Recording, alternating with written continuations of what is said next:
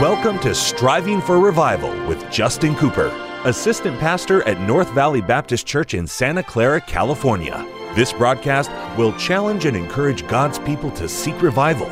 We pray you'll be blessed as you listen to Striving for Revival. Welcome to the Striving for Revival radio broadcast. This is Pastor Justin Cooper coming to you today from the KNVBC studio at the North Valley Baptist Church in Santa Clara, California.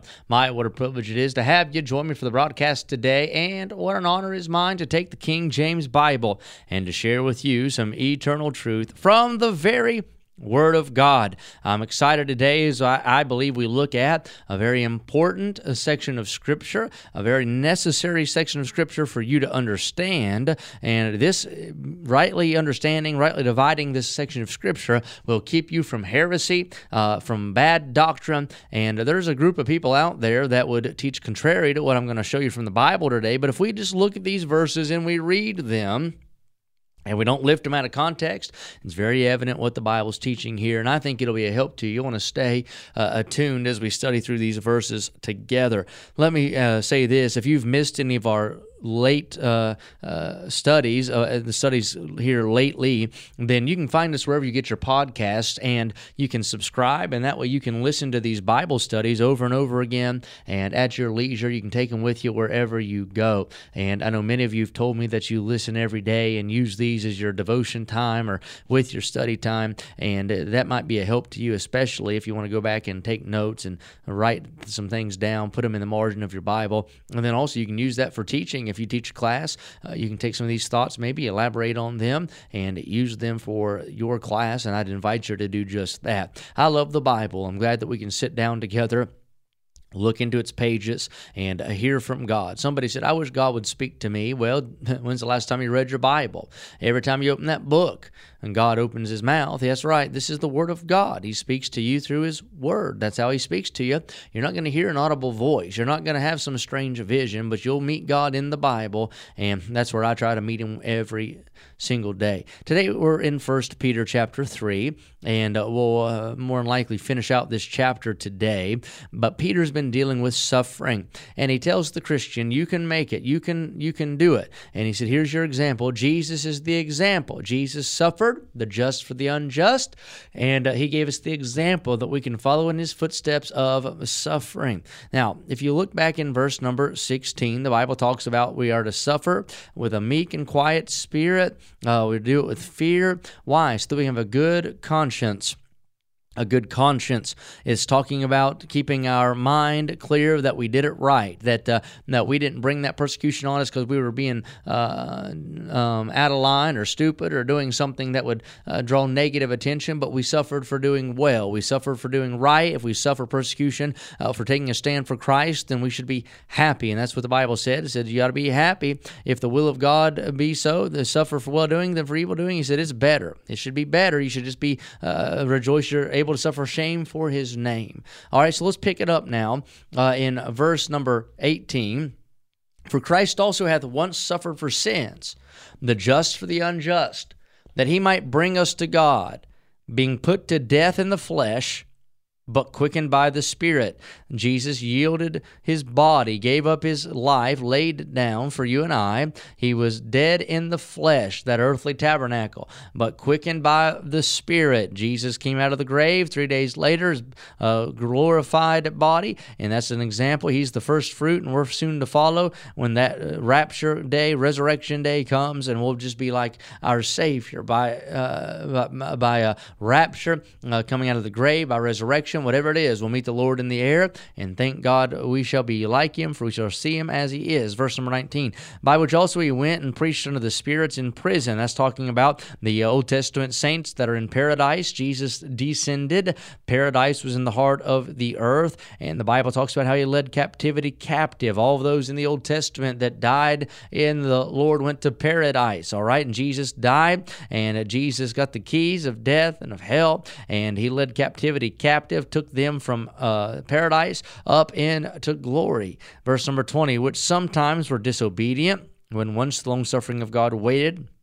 And here's our example in the days of Noah while the ark was a preparing, wherein few, that is, eight souls, were saved. Now, watch the phrase by water. The like figure whereunto even baptism doth also now save us. Now that sounds strange. Not the putting away of the filth of the flesh, but the answer, and here's a phrase you have to tie back to verse 16, of a good conscience toward God by the resurrection of Jesus Christ. Now, if we look at these verses, and read them in context, we find this example of Noah.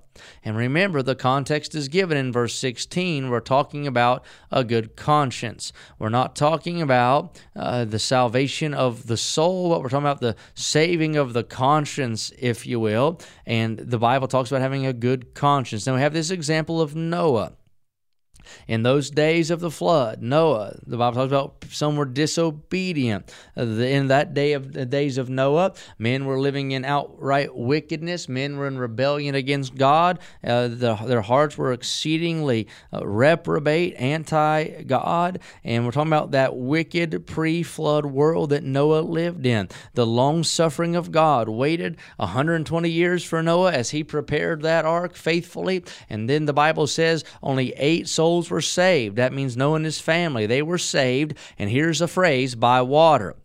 Now, there's a crowd out there that would say this means you have to be baptized to be saved. They would throw out John 3:16, they'd throw out Romans 10:13, they'd throw out even in this chapter 1 Peter 3:18, uh, they'd they'd throw out all these clear Bible verses that were redeemed by the blood, that were saved by grace through faith, all of these plain Bible verses. And they would throw out the example of those in scripture, thief on the cross never was baptized. Paul said said I think God baptized none of you. He said I came came not to baptize, but to preach. But they throw all that out and say, oh, right here it is. You got to be baptized if you're going to go to heaven. It's a work. You got to be baptized to go to heaven. It says right here they were saved by water. Now, here's the problem: you got to study your Bible. Now, most people who twist Scripture and teach false doctrine, that's their problem right there. Is they don't do Bible study. They just take a verse, lift it out of context, make it a pretext, and just preach it to people. And they just uh, don't compare Scripture with Scripture. They look for no harmony in the Bible. They just lift something out of context and then make their application. But this is saved by water. What's that mean? That means they were saved through that water. They were saved from uh, that wicked world by that flood. That flood destroyed destroyed that wicked world, destroyed those that were living uh, uh that anti God kind of lifestyle, took all the rebels of righteousness off the scene, and Noah and his family were spared from that judgment. That water saved them from that generation. It destroyed them, it destroyed all of those that were uh, living the wrong kind of a life, and Noah was lifted up on top of the water by the ark. Noah wasn't saved necessarily saved in this context by the water, he was saved by being in the ark, right? But that water is what separated Noah from that wicked generation. The phrase uh, is used often by those who would teach baptismal regeneration. That means baptism for salvation. But a more than glancing view real, uh, reveals uh, this verse isn't teaching that, just logic. And studying your Bible reminds us Noah and his family weren't saved by water, they were saved from water. And if you look at the word by right here, it means through or because of. So Noah and his family were saved through water or because of the water. It saved Noah from that wicked generation. You say, but what about the next verse? The like figure unto even baptism doth also now save us. Uh oh. You see, there it's plain, Brother Cooper says, baptism saves us. What are we talking about? A good conscience.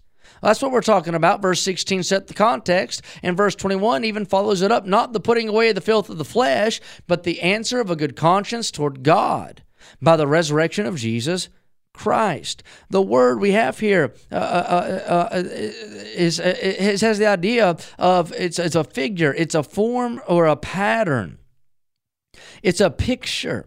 The figure or the picture or the formed pattern is baptism. It doesn't save us from the filth of the flesh. It says it in the verse. That means it doesn't save us from our sin, but it delivers to us a good, clear conscience before God. That's what Peter's talking about. Baptism is an act of obedience. A Christian who is saved then follows that uh, the Lord in baptism. We call it believers baptism because it's for believers. You don't sprinkle a baby and make the baby saved. You don't get dunked in in deep water and think that you're saved. It is the blood of Christ. You're saved by grace through faith, not of works, lest any man should boast. So why get baptized? It is an outward expression of that inward act. You've been buried, you've been raised to new life, and you're you're identifying with Jesus Christ, and it delivers or saves you from that bad conscience. It gives you a good conscience toward God. A Christian who's saved but has not been scripturally baptized is disobedient, and therefore they can't have a clear conscience. Just like the ark saved Noah, so we've been saved by the resurrection of Jesus Christ. Baptismal regeneration is not even in the ballpark, it's not even on the property of this passage. Peter's only using an illustration of how to have a to get altogether clear conscience before our God. So here's the greater context. The thought is God delivered Noah from opposition and persecution he faced in preparing his ark. He suffered righteously just like our Lord did. So, whenever we go through these things, we can understand we're going to suffer as well. When we serve God in this world, you shall have tribulation. Water doesn't save. What shall wash away my sin? Nothing but the blood of Jesus Christ. Until next time, pray for revival. Thank you for joining us today for Striving for Revival with Justin Cooper, Assistant Pastor at North Valley Baptist Church in Santa Clara, California. Listen at this time every weekday as we strive for revival.